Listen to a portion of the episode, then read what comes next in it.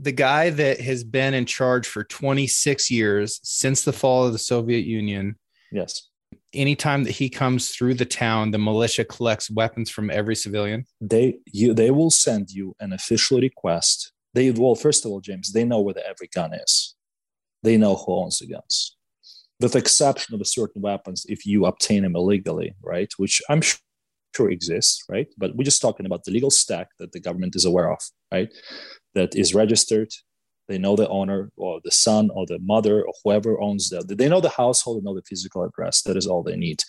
You receive a paper saying that, hey, you need to surrender your weapon by such and such date and such and such location. You will collect it back when our, you know, our administrative mission is complete. Thank you very much for your patience. Have a great day. That's it. Wow.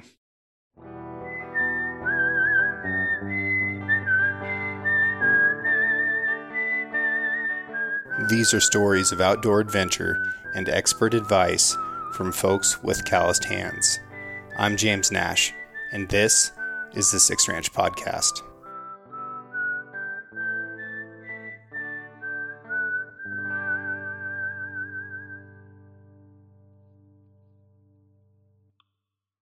The Six Ranch Podcast is brought to you by Sig Sauer. SIG is a leading provider and manufacturer of firearms, electro optics, ammunition, air guns, and suppressors. For over 250 years, Sig Sauer Inc. has evolved and thrived by blending American ingenuity, German engineering, and Swiss precision. Today, Sig Sauer is synonymous with industry leading quality and innovation, which has made it the brand of choice amongst the U.S. military the global defense community, law enforcement, competitive shooters, hunters, and responsible citizens.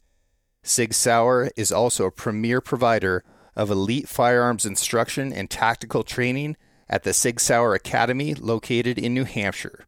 For more information about Sig Sauer and its complete line of products, visit sigsauer.com. First of all, and I'm embarrassed to ask this, but how do I pronounce your last name? Oh, James, please. Uh, so it's Andrei Stsiapanau. It's uh, uh, Stsiapanau. It looks a lot. It sounds a lot easier than what it looked like. There's a couple extra syllables there. Yeah, Stsiapanau. I can handle that. That's it. Yeah. Where were you born? I was born and raised in Belarus. So I lived a little bit less than a half of my life in, uh, in a city called uh, Gomel in Belarus, which is a uh, second largest city in the Republic yeah, so I was uh, I had a I grew up in the city living and uh, had a little uh, what they call a dacha, an outskirts of uh, it's something that you will call a cabin in in the United States, right? Back then, it's back home. It's called dacha, and you have that uh, you know a couple miles away from a city, like a just like a cabin to get away and, and grow your vegetables and and do your farming and things like that. So yeah. Okay, so is Gomel between uh, Kiev and Minsk? Yes, yes. So yeah, that's the, the great point. You spot on, man. So it's basically uh, well, it's the second largest city, and it's the closest city, uh, if uh, as far as just like a city, uh, you know, in the in the realm of uh, corporate definition of a city limits, right? Is between probably Minsk and uh, Kiev for sure, and it's super close, right? Like I think the right oh god i don't know. It's maybe 120 miles maybe a little bit more than that maybe 180 right uh, with some detours but it's it's not far at all. The, the, the ukrainian border is super close. Okay how close?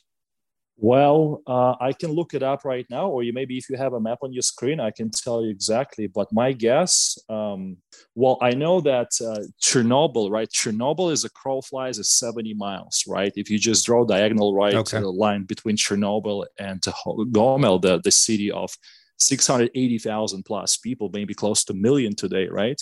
Is only 70 miles across flies, right? But if you think about what it'll take you to drive, you'll probably drive 440 miles, and that that's what you can probably clear that under two hours without any stops, and you will be already way past Ukrainian border, right? And if you're just aiming for the border only, gosh, you're only talking, you know, hour and a half at most. That's it. When did the disaster occur at Chernobyl?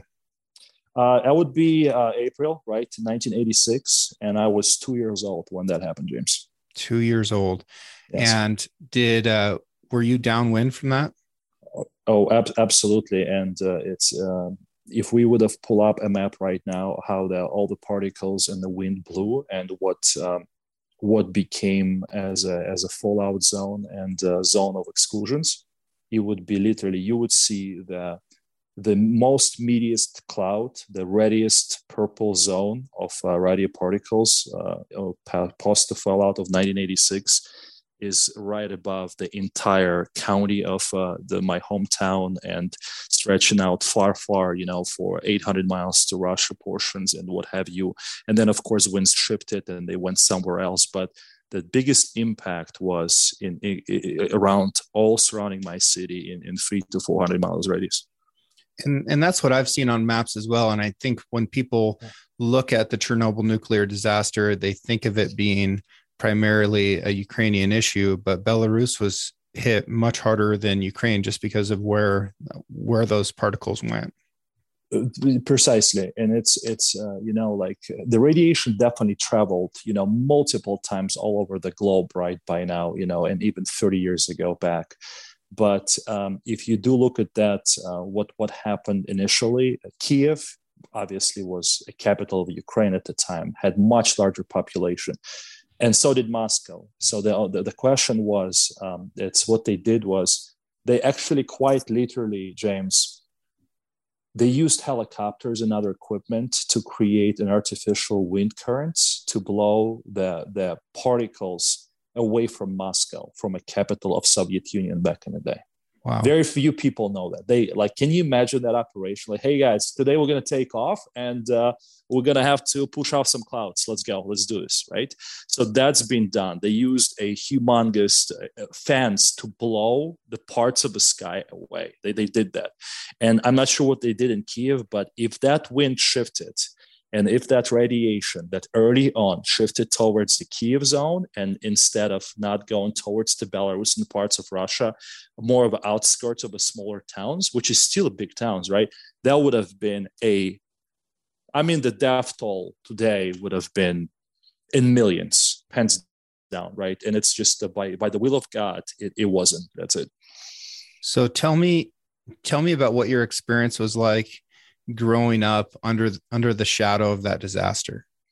Uh, that, that is uh, that is definitely a life changing experience, James, man, and uh, it's something that um, changes you, right? It, it's always it never goes away. It's always with you. It's it's well. It, forget about the parts that's inside of your body right like there's nothing you can do about that part that that that's done and uh, the scariest part is they for many many years people thought that certain particles will break down under 30 years period and they do right? Some of them do but then later the studies was done they they realized that wait a minute they actually don't and they might stay in the ground or in your body or somewhere else in animals in the wildlife for thousands of years and and that's what's been proven right? So so that one of the issues that people have in is in specifically in these exclusion zones today is all these particles are there and if they there and as a as a summertime approaches right as a spring shifts with summer and as the earth starts baking like quite literally baking from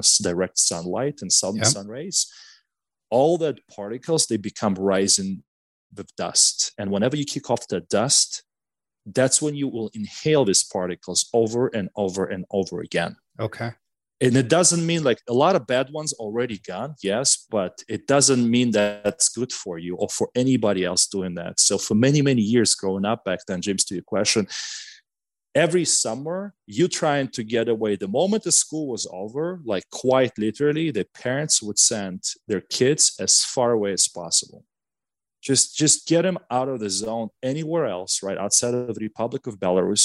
And back then it was still a soviet union until 1993 right? So it's it's been you know i was seven when soviet union collapsed.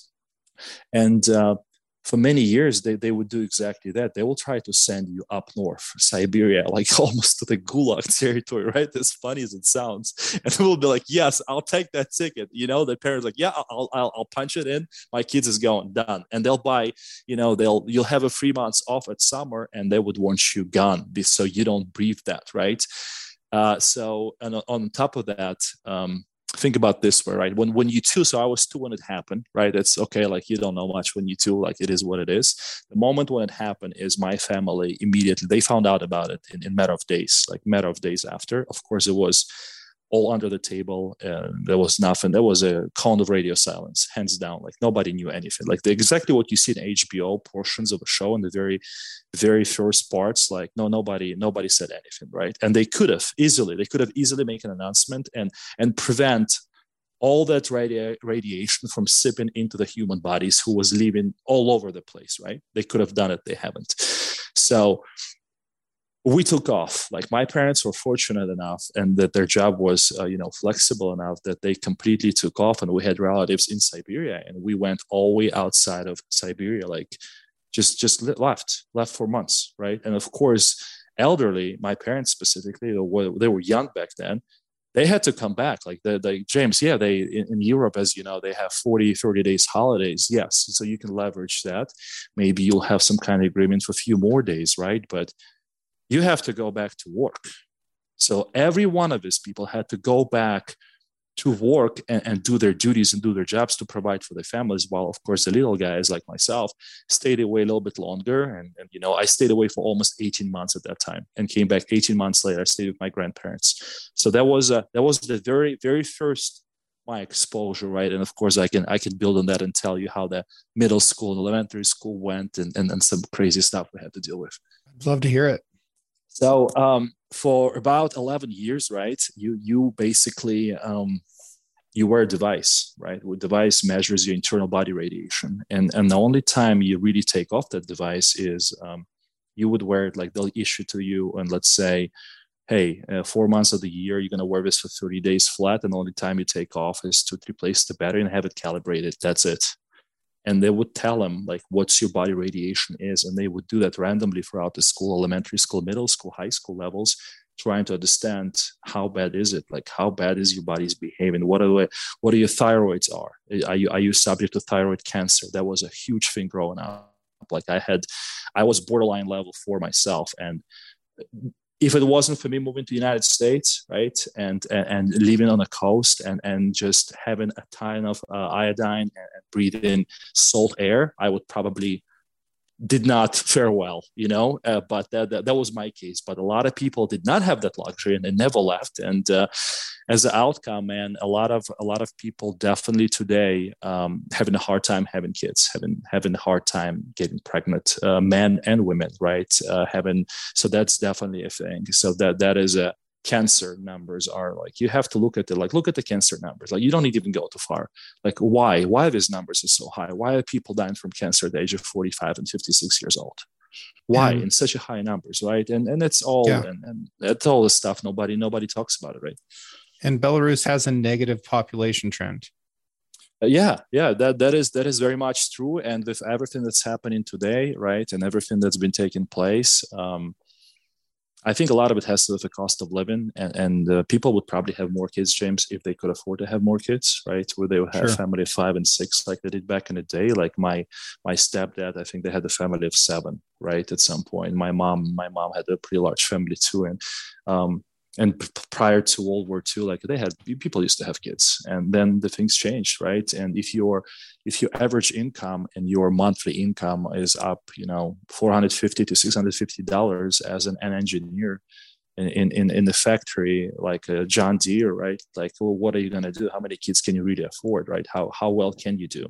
Even if it's eight hundred dollars a month, like people do it right now, my my friends and and some of the relatives, right? They, they kind of stuck. So it's that's why between that and uh, some borders openings and, and and guys like myself and gals like myself living and venturing off um, to the Western civilizations and trying to look for the better ways. Yeah, yeah, no, no doubt. I, I see the declining. There's a nuclear plant called Hanford in Washington State, and it's about a three-hour drive away from me, three and a half maybe. If if something had happened like Chernobyl at Hanford.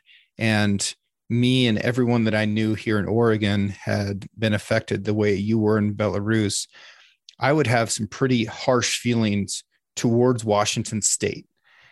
Is it fair to say that that the Chernobyl nuclear disaster forever changed the way Belarus feels about Ukraine? That's a good question. Um, let me think about for a second. So, um, I mean, you're all part of the Soviet Union at that point, so I feel like right. the, the state comparison right. is, I don't know. James, I, I, think you're onto something, right? And they might be. Uh, there's definitely something to be said about being a. Um, when your plant is built in the record time and you pushed against the deadlines, and the moment you start erecting the structures, you already blew out the budget and every every deadline is imaginable because that's exactly what happened right? And even if the budget is no issue and they simply trying to throw bodies and equipment in it to to uh, erect that in the record times because that's what soviet union was. Everything had a five line timelines five year timelines within this five years were another timeline another deadline right? It, that's how the guys operated for years right? That that was the regime that was the message and when people forced to do that and they ended up cutting corners and not following the protocols and level of the specification the way they should have, that is that is definitely what people, without a doubt, uh, myself including, like, why would you deploy that reactor, right? Like, why why did you had to say yes, and why would people, you know, do do that, right? And that's what happened. They they and think about this, right? This is Soviet Union. We're talking 80s, right? This is everything's fresh and, and very much so. And it's all march for the better life and communism should prevail, right? Like this is a slogan like this all day, every day. And people just like, yeah, man, we got to do what we got to do. Well, will it work? I guess, maybe, right? Let's do it. And if, if anybody, I would have a serious problem, right? Or a you know with with a with a soviet union at that time like why why would that have to be the message right? Like okay we can we can do this. We guys we're not even erecting a bridge. We built a nuclear plant right which has no secondary containment of any kind because you did not follow whatever technology was available to you. you you could build a good plants and you've done them before on record but here in this exact case you had to go and make that you know that statement that you can build this and, and you've done it and look at us look how mighty we are. Yeah that is the problem. Like that, that, that is not something you any government would do. And i i don't think it has anything to do with ukrainians at all because they were caught up in this just as us. It's a brother it's a brother nation right? They, they really are right? Like I, I speak ukrainian i speak a little bit of polish belarusian and russian four languages right? We we all grew up together being so tight and um, it was never a thing like it was never like hey you guys did this we're gonna hold you guys accountable. Now if anybody it's soviets man. It's it's moscow would be in that case government. Gotcha. Well in uh in today's conflict a lot of what people are talking about is energy whether that's russian oil or ukrainian natural gas. Yeah. that's a lot of what people are talking about right now. Yeah yeah. When you came to the states growing up the way you did under the conditions you grew up in, how did you feel about energy? And then how did that change the way that you conducted yourself professionally? James, this is a this is a life changing experience for me, right? Um, some of the Belarus and Ukraine is is especially Ukraine. This is such a wealthy place, man. They have uh, they pretty much have the entire periodic table of elements available to their dispense. There's such a wealthy, rich rich soils. You know, south, southwest, southeast, uh, the Azov Sea, the Black Sea, right? They they have so many things in common um, up there, and it's it's a phenomenal place. I visit many many times um, every summer, right? As, as remember that the trend of kids, um, if if anybody has a little bit of money left, and if parents could afford it, they would send you away every summer for three months. The moment you literally like the last the last you know ring went off in school, and you got out of middle school, elementary, or high school, you would disappear for three months, and nobody sees anybody. Like it's like the front yards of the people houses would be empty james. It's like a bomb went off right? I know it's a bad comparison. Like if if they if parents only could afford they would send kids kids away anywhere else in europe travel anywhere just anywhere but but here right? And um, that that that continued for years. And uh, that that knowing that growing up in this obviously you know the first thing is and very early on like from an age i'd say 14 right they, they start you don't take a nuclear science courses, of course, in middle school or high school at that level. There's 11 grade system, right? might be important to say. So school system is compacted by one year less, right? Okay. So there's not 12, there's 11. So there's a little bit more information you take. And of course, James, as you know, all the credits are mandatory. Like it's not like you have a choice. Like you take in all of it. You can't right. pick and choose. Oh, you want to be the art students? No, sorry, you're taking it all, right? And um, specifically on the nuclear science front we, did we know about it yeah did we know how you know reactor operates probably not not in high school but definitely by the time you got to the first year of university and as, as a higher you progress in your courses by age of 16 you're already enrolled in university right you're already in the first year 17 you're done with the first year 18 you're done with the second year so rest assured by age of 18 you know you know how the reactors are built. You know what's what's going on. You know what took place. You studied and watched this long enough. You you get it right? If you a little bit into this right? And that would definitely start shaping up your message on hey how do you want this source where do you want this electricity to come from? What would you rather do? Do you like to you know explore natural gas possibility and do something like ge does in the natural turbine market and mitsubishi's and companies like that? That seems to be cool clean. Hey what about a fracking? Would fracking might be an option? No right? Like back then the fracking wasn't even a thing but it, they they i think they played with that technology a little bit. Um, you know underground somewhere just didn't tell the people about the outmatch and aftermatch of that. And um, and, and you slowly but truly is you know you we always knew that um, in the way all the cities and structured right you always knew that you have to have a massive amount of energy. It has to come from somewhere a. Meaning what, what, what do you need that for? Well look at the, all the apartment complexes. Look at all the all the places where people lived right? You had to have large boilers and a large amount of a steam to run, uh, you know, for turbines, however you get that energy from to create that electricity for the cities and the factories. That was always like almost city were like almost all the city were identical. Yes, granted, some of them had a damp maybe, right? Then they had a hydro station. Great. Uh, some of them who they had nothing with run, nothing with running water, like you guys have in the state of Washington, right? In the Spokane maybe or somewhere else, right? If you don't have that luxury, what what are the options? You're gonna burn fossils. You're gonna sure. burn coal, right? Right. Yep. That that's all that is.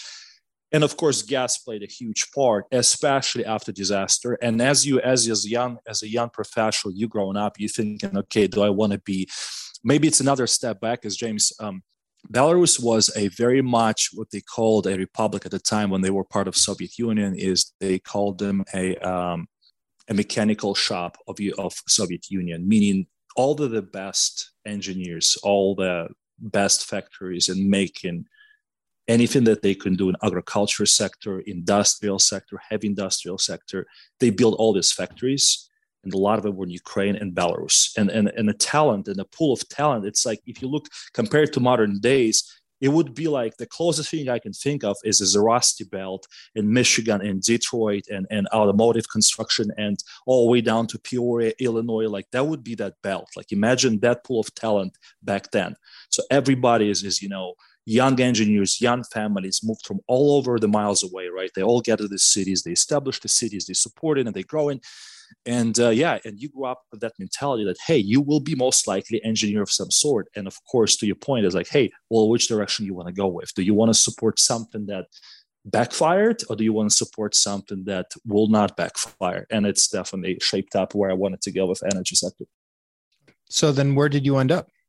So uh, yeah i got i got lucky right? I went i went to school uh, studied for um, civil construction, electrical engineering, and uh, finished out my degree in University of Moscow and um, and became electrical engineer. And at that time, I was already uh, you know United States. Uh, moved out out here in 2003, and um, yeah, I turned I turned 19 years old in the United States and. Um, continued very quickly realized that uh, maybe i do not want to maybe I do not need to work for anybody else. Maybe I'll just want to start my own business. And I became electrical contractor and very early on and start living an American dream, man. That was that was my story. That's awesome. And you worked for Tesla for a while, right? Yeah, yeah. yeah. So I had my um, startup for about 11 years. Even when I employed, was employed for Tesla. And prior to that, uh, Solar City uh, I got a, I landed a job. It, it, was a time when I, I, taught in universities for about five years in, in five, four different schools, right? I really enjoyed what I did during the day in my startup, being electrical contractor. And we, we specialized in like just heavy commercial work, right? Um, industrial work, and um, I really enjoyed learning throughout the day and uh, enjoyed passing my knowledge to younger, you know, men and women, younger professionals in some evening classes and some um, adult education classes and uh, some, you know, community colleges and colleges in state of Delaware, Maryland, Virginia. So I worked for different school systems for about five years. And at one time, Solar City back then, right before Tesla acquired them, they came in to recruit some of my students in my photovoltaic class of clean energy class uh, right? That the curriculum for which you know you put together yourself as a professor, and they ended up hiring me. So that's how I ended up in Solar City at first. Uh, so I worked on the clean energy sector, and then uh, acquisition took place, and uh, Tesla was. Uh, I was fortunate and humble enough that uh, when a lot of people during the merger lost their jobs, um, some of us was you know lucky that we got recognized and they pulled us to the main headquarters and pulled us to the state of California. Could be parts of Washington, wherever they've seen a need for that, right? So that that's what happened to me. It's it's such an incredible story that you could grow up as an infant under the shadow of Chernobyl and then end up living in America working on on photovoltaic projects like Solar City and then later on for Tesla and starting your own business. That's amazing. That's that's that's an amazing story. When did you start hunting? James, I uh, I started that that is uh, growing up, right? Um, I might have seen when my mom, my, my parents got divorced very very young. I was five, I think, right? So there's that that big gap, and my mom did not get married until I think I was maybe um, you know like seven years later, something like that. So you only see like at, at, that time like between up in the age of 11 12 i might have seen a gun a few times in my life in only in hands of uh, you know police officers on the streets right? And the, funny enough they called it militia right? The militia was a very much uh, is the word officially used for in government for many many years until recently. So you don't really grow up seeing guns which is completely and i know a lot of people in the united states they go up without guns at all right? And that's fine right? There's something to be said about that. And uh, but back home it was not a thing like you just did, didn't have it. Um, but funny enough they teach you on gun safety courses and rotc courses very early on and those are mandatory right? Like once again like there's no choices, right? Right. no, this is not Chick Fil A where you have five things on the menu. Like you can't pick. You got to take it. So very early on, like age of 14, you take an ROTC, right? You you go in and you're doing it, right? And as you get older, right, you you continue with ROTC. And if you want to continue and be an officer in army and serve your country, right, the draft is mandatory. Everybody's going to army. Period. The only question is, a, are you going to go serve as enlisted, or you're you going to be serving as an officer? That is only two choices you have. And if you want to be enlisted, sure, you know, you don't need to go to university, you don't need to go to college. All you got to do is just hang out and uh, maybe get your ad- adult education degree, get your specialty as an electrician or mechanic or anything like that. And then you have to go, by the time your school is done, you have to go serve your country.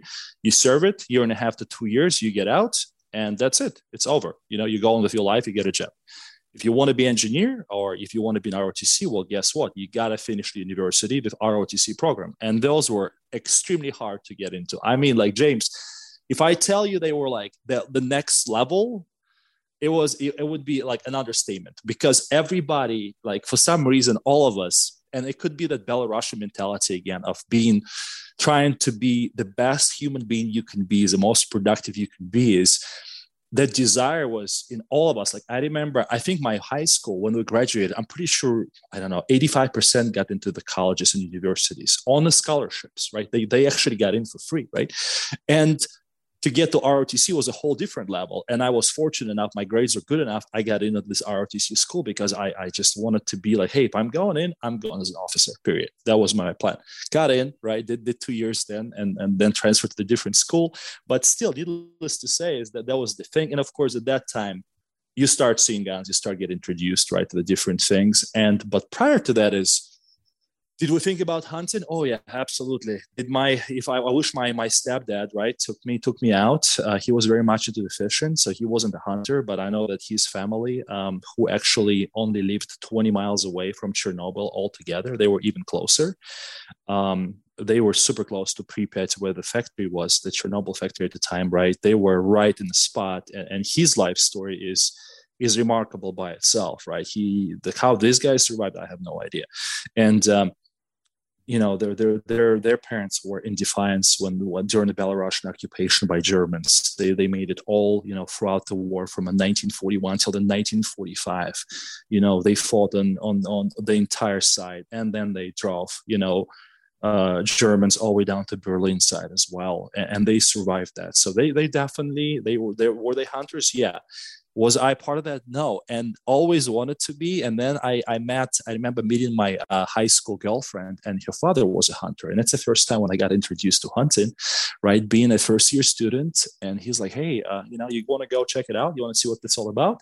I said sure. And at the time, they were hunting rabbits, right? They were going after just a yeah. small game, some waterfowl and rabbits. But it was it was great, right? It was fun. I mean, they fire a lot of shots, right? The the, the weapons are primitive, right? You you got two shells at the very most, you reload, right? But still, you know, oh, and the rabbits hunting was what they did is James, they'll pick up this private field, right? And um, they'll just drive up and just blind them, just straight up blind the rabbit. The rabbit just stays there, right? And they're pretty big rabbits, like they're not tiny, like they're pretty decent size. And this big, is at night. Ears. Yeah, this is at yeah. night. Exactly. This is at night, right?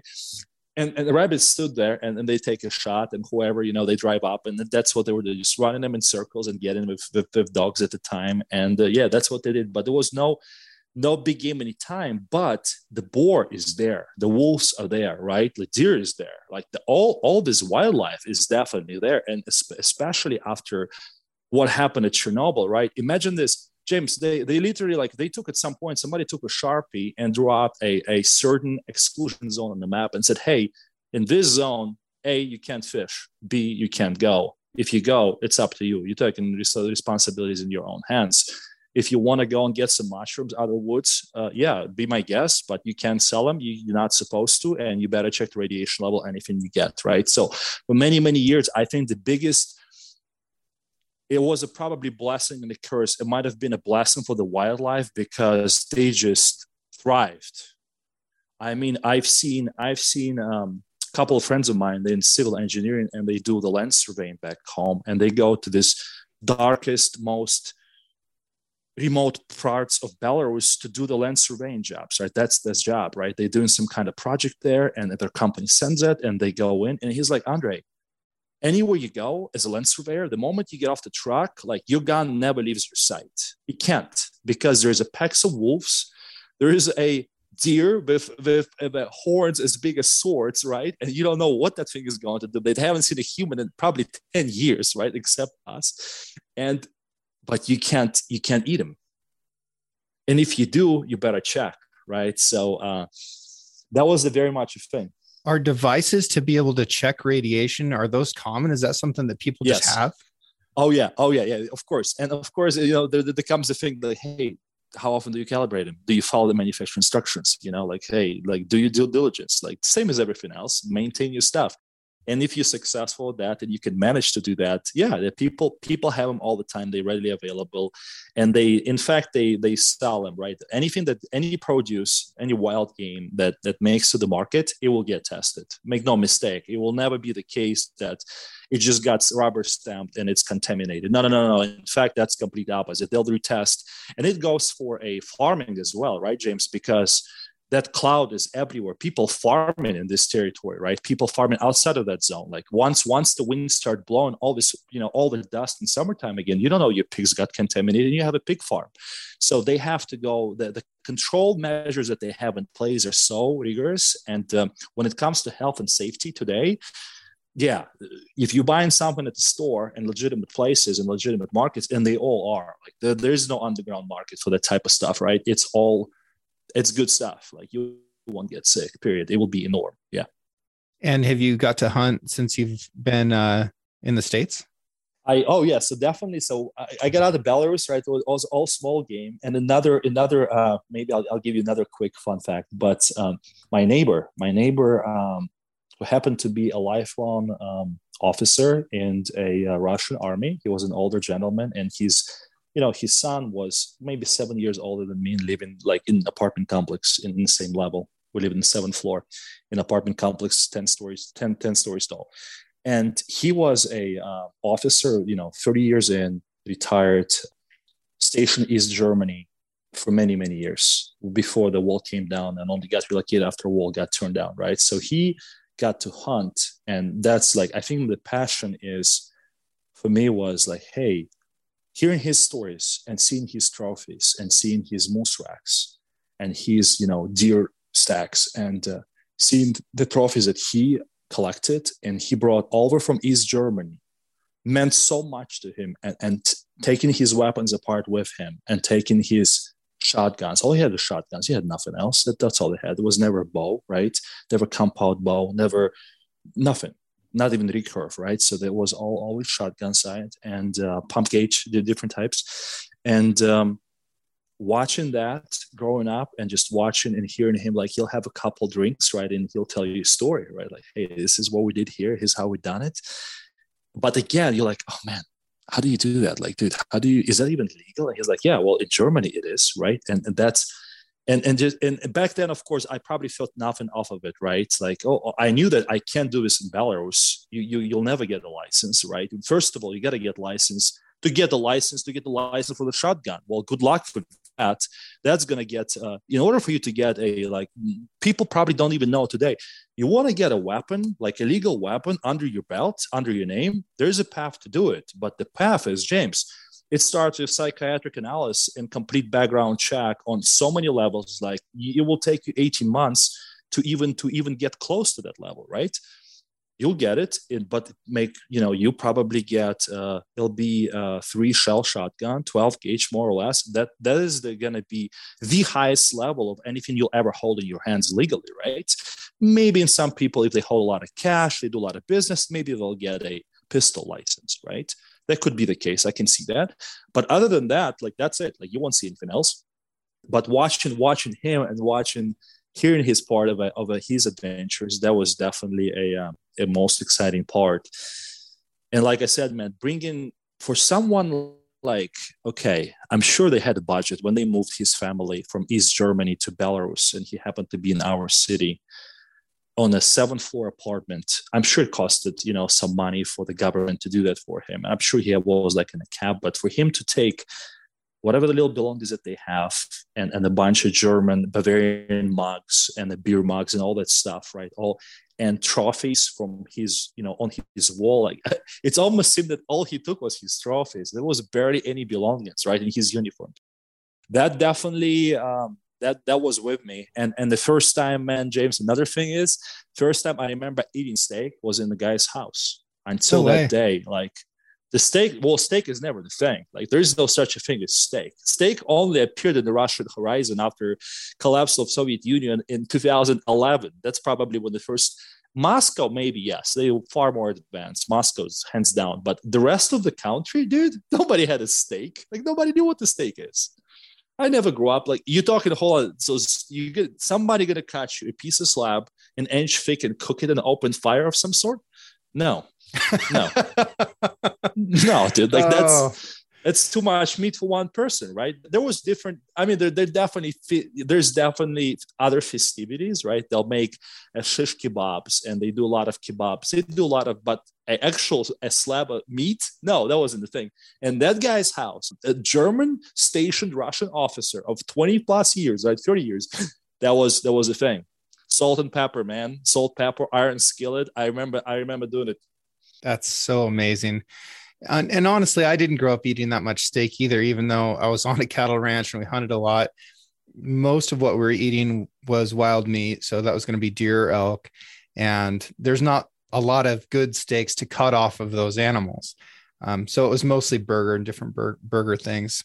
It's definitely much more common now for people to just casually order a steak at a restaurant on a Tuesday night or whatever. Mm um, mm-hmm. or, or, that's what you're going to go buy from a grocery store. But it's definitely definitely a reality check to think about a massive country region, you know, consolidation of countries like the Soviet Union, where most of the population never ever experienced that.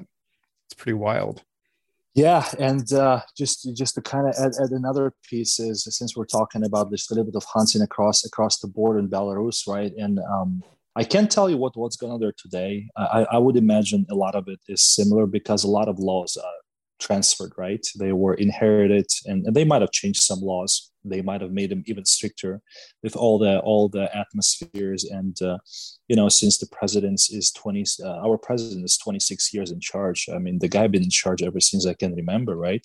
Ever since Republic became independent, we we had one president, and there's you know a whole different conversation there but um, I, I, I, don't, I can imagine that they, they got more lenient towards people, you know, applying and, and becoming a game hunters and hunters. I, I it's always been James growing up. Uh, the, the girlfriend I was telling you about this, her parents were so wealthy. Like James, there was like some of the wealthiest people I met, right?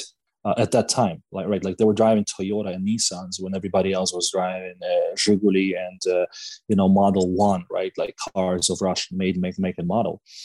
Um, that was on. It's not even achievable. Like that wouldn't even be in the horizon. Like in, if you think about this for a second, and if you just put this in perspective, and uh, here, right, you can do it. Anybody can do it like all you got to do is just apply and you can do anything you want right? Go get a tag go get trained go go get nra courses whatever it is you want whatever your passion is it's totally doable and just get up and, and go right? And back then back there is people can't right? Only far and few and i'm sure it's the same. And even once you obtain that weapon like here here's here's a fun fact which i, I bet nobody probably the audience even know about right james whenever president visits the town visits the second largest city and drives through the militia collects everybody's weapons.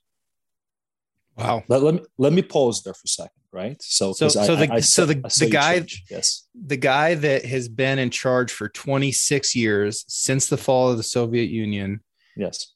anytime that he comes through the town the militia collects weapons from every civilian? They you they will send you an official request they well, first of all, James, they know where the every gun is.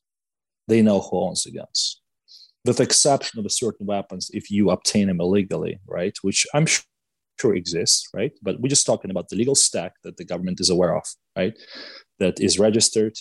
They know the owner or the son or the mother or whoever owns that. They know the household, they know the physical address. That is all they need. You receive a paper saying that, hey, you need to surrender your weapon by such and such date and such and such location you will collect it back when our you know our administrative mission is complete. Thank you very much for your patience. Have a great day. That's it. Wow. So i got a new rifle in today actually um, and went and got paperwork started. And prior to the covid pandemic um, i never waited longer than like five minutes for a background check. So yeah. I could i could just uh, you know, I'd fill out the form, they would call it in, give them the information, and they'd make sure that everything that I said was correct, that I wasn't, you know, a felon or any of the other questions that they ask, and then I could take my my gun home. Um, since the pandemic, so many people are mm-hmm. buying guns now that the wait is quite a lot longer. So today I was number 2,353 on the waiting list, and that'll get processed by Oregon State Police over in Salem. And when my number comes up, somebody will look through and they'll make sure that everything that I answered on that sheet is correct. And I'll be able to um, take that rifle home. And they process anywhere between 400 and 600 of those every day. So it's going to take, you know, over a week of, of, business days just to be able to bring a rifle home. And you'll hear politicians say stuff like it's easier to get a gun than a cheeseburger or whatever. That's just not the case. That's that's that's fake news. But um, certainly easier than what you're talking about. Yeah, yeah, and, and, and look, like I remember days like I was, uh, you know, I uh, I own quite a few guns, right, and uh, always will and always will be, and um, it was one of the first purchases I had once they became once you once you get a green card, you don't have to be a citizen to own a gun of the United States. You have to be a lawful permanent resident, right? That's the, green card equivalent. The same thing, right? That just a fancy word for it. You have your green card, and uh, you can go and apply. And I, it's what I did. It was one of the first purchases I made because I, I received that awesome. right. I, James, I literally went to Gander Mountain, who's no longer in business, right? Yeah. And applied for, you know, Glock 45 because it fed my, you know, I'm a pretty tall guy. I'm six foot five, right? And uh, it fed my palm, fold right in, felt like butter, and I loved it. And that's that. That's how it started. That's how my journey started to the, you know, to the hunting experience and and being a law-abiding citizen. And at that, at that time, it was state of Maryland uh, Delaware was much more lenient and it was walk in, walk out at that time, like you described, very much so. Maryland wasn't the case. It took a little bit of time to process, but hey, you've done it. Yeah. Yeah. Yeah. Okay. Give me give me your take on the the Russian Ukraine conflict right now because I've had uh, just a ton of people reach out to me over the last couple weeks mm-hmm. and ask me mm-hmm. for for my thoughts and I don't have enough information to say. Yeah. Um, I'm not super familiar with with Russia and Ukraine. I don't know I don't know their history. I don't know the current politics. I don't know enough, but that's where you came from. I'm sure you've still got family there. Um, now we're starting to kind of throw some shade at Belarus for uh, for mm-hmm. supporting mm-hmm. Russia. It's getting complicated and and it's affecting your your home. So I would love to to hear your take on it. Yeah, yeah, James, thank you. So um, it's definitely you know my my uh, my prayers right and my heart goes out to the people in down there on both sides ukrainians and uh, belarusians and russians and, and anybody any civilians that caught up in this. All, all the law-abiding citizens that that caught up in, in the middle of that is is completely totally right uncalled for right for them to be mixed up in that. But that that is that that's what's happening today the only thing I, I, think if i would summarize the more i think about this right is I, am like human I, I, don't have all the facts. Uh, in fact uh, james i um, i haven't been back to belarus. Like i don't have any siblings right? Uh, unfortunately i wish i did but i haven't been back to belarus since i left right? I, I made home in the united states. It's been phenomenal. I'm living an american dream in by means all means and definitions of that in my mind and I travel the world whenever I wanted with my American passport, except Middle East, right? Like I, I traveled to Egypt many years ago. Like that's not the place where you show off your. I was there like 2006, 2007. That that's not the place we want to show off your passport. At that time, it was pretty iffy, right? You could get kidnapped, probably still today. Who knows? But um, so I haven't been back. So for me, for me to be to say that, hey, I'm a subject matter expert on the topic, no, I, I can't claim that. But what I do know is it almost feels like there's as many stories that there's there's people who's talking about it right? And there's so many media sources independent sources third party sources cnn msnbc fox right? They they have one mission and one one agenda and a one one brush of a certain color that they use. And there's something to be said about that and we we all understand why right? And uh, to me is the truth is always somewhere in the middle. Like you cannot be you got to be able to look at for their lens and what they're thinking and what they're going through and you have to put yourself almost in their shoes and ask yourself like why well what's happening? Why is it happening? And what's taking place and where? And I, i'm a strong believer that as as as days goes by right and hopefully will be sooner than later that it's all over and behind us the the whoever people and independent sources and journalists will be on on the ground there actually doing the discovery of a material and findings the truth will come out and prevail. And i sincerely hope that the western part of the world right the part i live in and i'm a citizen of will show that in its true colors. If there would be the mission from vladimir putin right was he wanted to go in and he was very clear in what he said that last week on wednesday early on right? He said he's going in to denationalize, basically meaning he's going on to destroy a far, far right nationalist Nazis sector and take him completely out of the country because they're in charge of a capital, they're in charge of the government right now. That is what he said. And he said that he wants to de-weaponize them in the process by all means necessary before anything that needed. That that's his mission. And he also stated that the moment that that mission is achieved, he will be gone with the wind, right? Which you can draw the parallel to uh, what just happened in Kazakhstan when Kazakhstan recently was taken over by another clan of the two families and entire, you know, internal rivalry there. He went in and left days after, literally, right? He did exactly what they were supposed to be doing or whatever the mission was. But the bottom line is they did not occupy the left. I think if if that happens, if for just for a moment we'll think that okay, let's put this in perspective, and if that's truly the case, and and maybe there's ground for that, and if they present enough evidence of all of that to the world, right? I'm not saying justifiable at all, but no, no, no, uh, not a drop of blood is justifiable on either side. There's a massive casualties on both sides. We I know for a fact is I've been doing my own discovery and, and counting you know counting bodies and flags on tanks and what kind of tanks are these? And doing the google map reveal versus to the street image and, and footage you get in right? Like you can you can dig in with modern technology you can dig into this very deeply and you can clearly see that both sides are suffering and russians suffering too and there's a lot of casualties. There's a lot of people dying but i do believe that we just need to be just just just be patient right guys? Just don't fall into the whatever propaganda and whoever else is peddling. Just just wait. Just sit tight and wait and just hold your thoughts. Be collective just like with everything else right? Think for yourself. Be decisive. Do your own due diligence. Find out.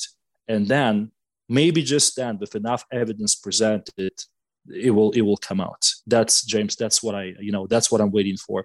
Because otherwise it's it's too easy to to be to be a, a, victim to whatever whatever side is right? That that's where where the camp i am in. Because i'm going i'm kind of i was in the one side and i'm on this side. I'm like no guys i'm just going to take a step a big big deep breath and think and pray and let's just see what happens and let's see how it plays out as far as a uh, who did what and why yeah that's a that's a very measured response and i appreciate that and and i'm going to support you i'm going to back you up on that because as as an officer fighting in Afghanistan, there was never a time where I was more confident that I did not know what was going on than when I was actually there in that moment with more access to information straight up than I had ever had before.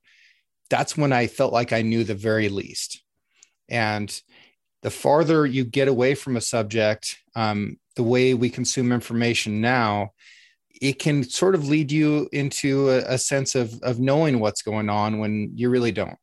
And all of the news that we're getting is is pretty heavily filtered by the time it gets to us. And it's much more complicated than it appears. And uh, yeah i do hope that some truth comes out i'm not very expectant of that but i i hope for it. I really do. And and in the same light like i i feel bad for the russian troops. I feel bad for the ukrainian troops. I feel bad for people on both sides. It sucks. These sanctions are really going to hurt russian people yes. that yes. that have nothing to do with these politics nothing to do with these politics. And they're already they're already poor. They're already in bad way. Yes. you know that's that's not uh that's not fair to them but there's very little that's fair about any of this. And that's almost a word that you'd better just leave out of the of the conversation because you're not going to find fairness in war. No james and i i can't claim like i i uh, thank you for your service by the way. I meant to say this very early on uh, highest same respect to, you, sir. To, same to, to you. all to all all the veterans um, and uh, especially um, i went to this i was recently in the right outside of um, Vermont, uh, like just two weeks ago, last week, and I, I went to the barber shop, the local barber shop. I looked up and I went to the place, and it was the, the veteran-owned place happened to be, and and they had, of course, you know, the pro-Trump, you know, the the red signs everywhere. It was place was great. Like there's literally a uh, guns hanging on the wall. Like the, the the guys, the barbers. I think everybody who actually worked there was a, a vet or served, you know, a, a served before in the military, and they had the U.S. Navy guys, Army guys, and, and the owner was a um, uh, Marine. He was a Marine, right? So we, we got to talking, and um, what I quickly realized is, and and and I'm sure like you know James, you are, and I really appreciate what you said and, and your measured approach in this, and, and being very you know very weighted and, and just weighing weighing the information is coming into you right? Because I, I, understand your audience and, and the people you support and, and the things that um, the message that that comes across sometimes is completely opposite from that right?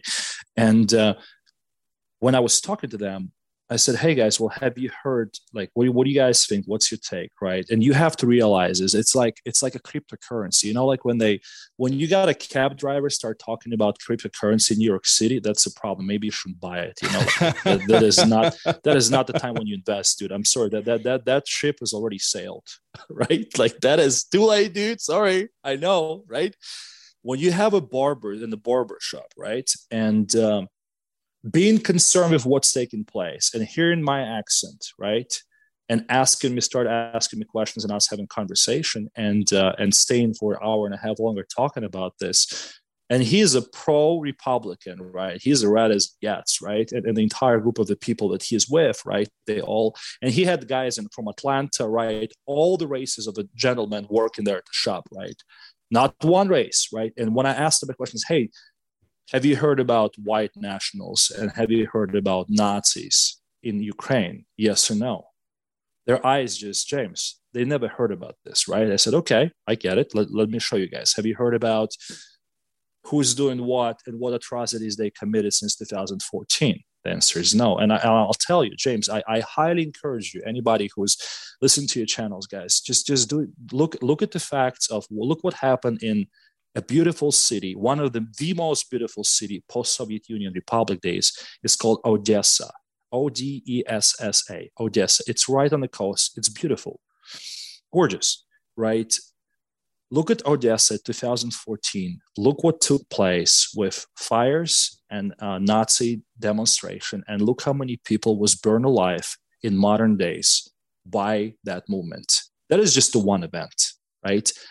Nobody got prosecuted. Nobody got arrested. Like no no no heads rolled whatsoever. If anything like this ever happened anywhere else especially in the western stratosphere this will there will be you know that would be the end of it right?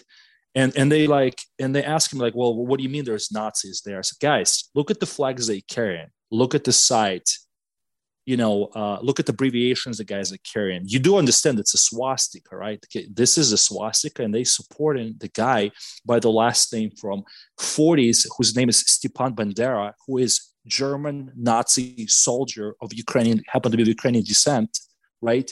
And uh, he was he was a Nazi policy. He was one of the most ruthless people there is, right? And they carrying his portraits and saying prayers in modern days. Okay, well, let's, let's just pause there for a second. Forget about everything else. Forget about what's taking place today. Answer to yourself Is this okay to do it in modern days today in any country in a globe? Right? And James, the answer is no. Like there yeah, should be not. no movement yeah. of you cannot have fascism, you cannot have Nazis, you can ha- cannot have racism of that level of any kind. Nobody should ever say, "Hey, I will take your life because of my belief and and and, and color of your skin or anything else that I'm I'm not a fan of." Right? That that's and if you can comprehend that, and if you find enough evidence in that, and I just hope it does come out. And if it's, and I honestly don't know if it's all what they say, it's what it is, right? I just do believe that they cannot be it's got to be based for that, right? My mom and dad, they live in Belarus, right? They, happen to be visiting. They came here about a month ago just to visit us, and they can't go back, James. There's no fly zone. Like for them right. to fly back home, they have to fly for Finland. Like the detour, they have to go to the northern part of the world to get back down to Belarus, right? And I'm sure there's hundreds of people like that, maybe thousands, right? And and they're lucky to have us they're happy to stay right? That's why we share the household that's a, that's a whole different story right? There's there's that's why we live in the in-laws always great but they are strong believers. Like i'm looking at my mom and dad right? And they have no reason to lie to me like they they they've done their due diligence they've done the discovery. They're not trying to sway me in any way left or right. They understand about my passion my my love for the country where i am being us citizen and being proud and, and having kids and family here and never even going back to visit right? Not once right?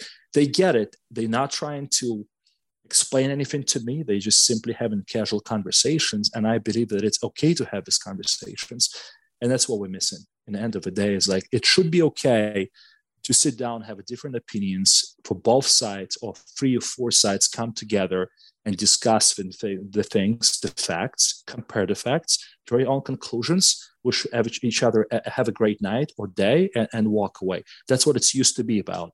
And somewhere along the way it's all changed and it, it became very political right? Well, it, it hasn't changed on this show because I, I want people to talk about about what they believe and and why they believe that where they come from.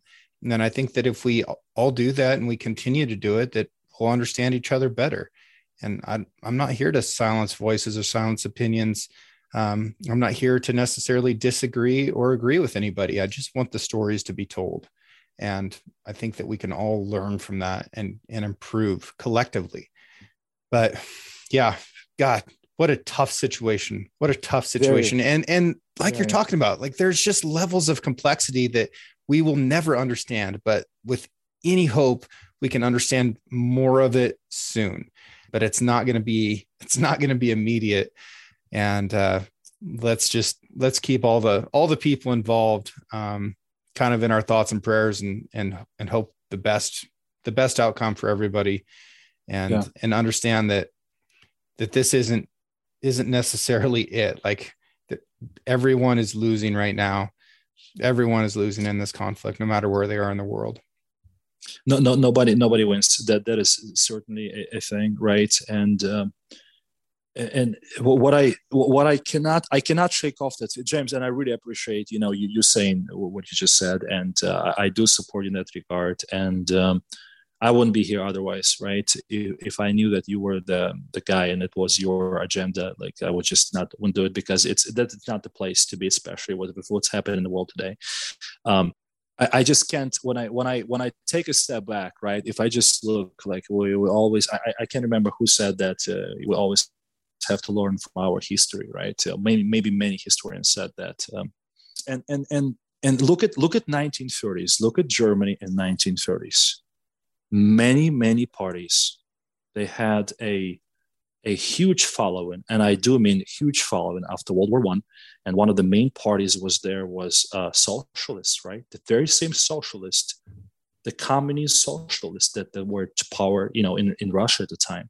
They had a uh, liberals. They have a more modern liberals where they had you know republicans. They, they had a they had a full spectrum of the colors and if you look at a, how did Hitler persuade and came to power in that time? Like, how did he do it? Like, how what what happened? Guys and gals, like, please just just go look look at take a history book and read about it. Right? There was a time when he was absolutely powerless, and there was absolute a huge window of a number of years. We're not even talking days, right? Like we're talking about today in, in Ukraine and Russia situation when when every day counts. Like we in a day, what day six, day seven, right? This is and this is tough as it gets. There were years when somebody could have stepped in and said, wait a minute, this is can't be right. Like, could we do something about can we look in, could we please investigate this collectively? Could we find out? It never happened. And then years later, you know hitler got to power he got where he got to his in 1934 and then we know what happened after that in europe and the world war ii and we know the complete outcome of that. And historians still this day what blows my mind is they're like well how do we learn from that? Like why why why why nobody said anything? And this is if just for a second if we just think about this for a second guys and if russia have enough evidence and they do believe that that's what's taking place and it's they don't want that history to repeat itself. And it's indeed maybe the very same number of 11%, 7%, 9%, 5%, whatever that number is at the very, very high echelon level of Ukrainian government, right? Who is corrupt, who is, I'm not saying that everybody's corrupt. No, not at all. But there's a small percentage, if they truly are in charge and they have this massive following, which is armed, and if that's true, if it's just true, if we just think about this for a second, well somebody had to do it like somebody had to do something right? Otherwise it might have been too late and who knew what would be outcome of that right? And that's i, I just can't shake that off. And the more i, I look at this is i i, I don't want i don't want us to all of us to, to repeat that you know? Yeah. Yeah let's let's wait and and see what shakes out a little bit. Well gosh i i appreciate I appreciate your perspective on this. Uh, your story is absolutely incredible um, if people have questions or or they want to um, follow up on any of this, how do they get a hold of you?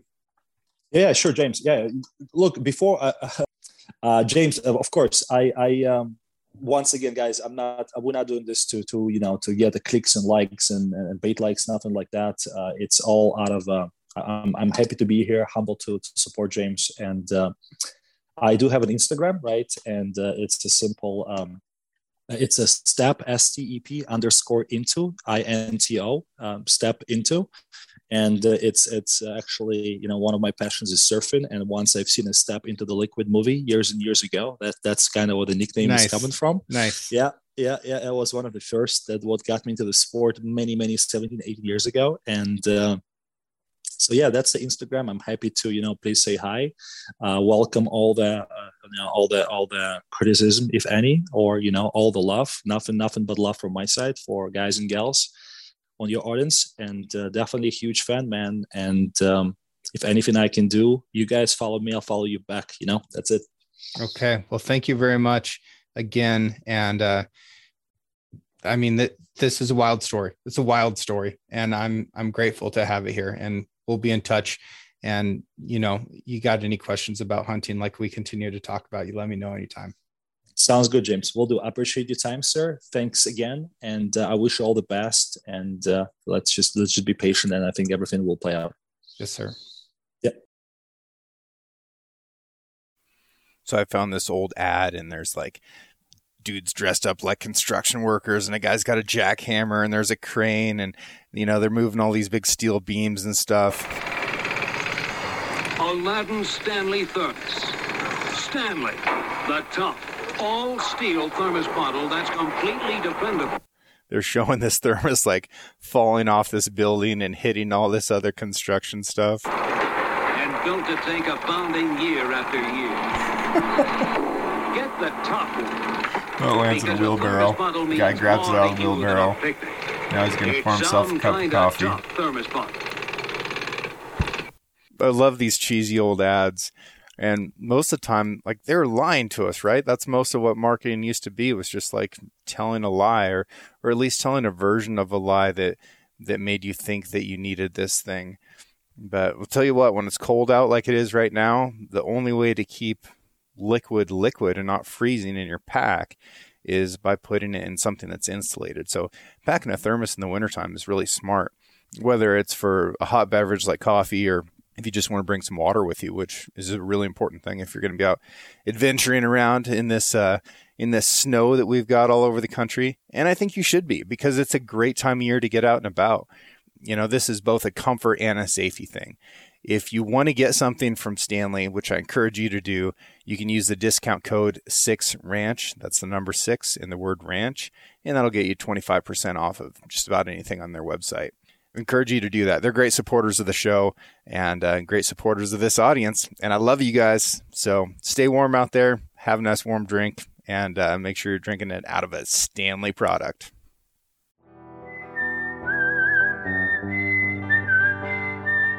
Thank you for listening. If you enjoyed this episode, please subscribe and share the show with a friend. You can also rate the podcast and leave a review. Your support allows me to keep doing what I love, which is meeting incredible folks and sharing their stories with you. For more content and photos, follow the show on Instagram at Six Ranch Podcast or me at Six Ranch Outfitters. This episode was produced by Emily Brannigan, with original music written and performed by Justin Hay. Art for the Six Ranch Podcast was created by John Chatelain and digitized by Celia Christofferson. Tune in every Monday for a brand new episode of the Six Ranch Podcast. I'll catch you next week.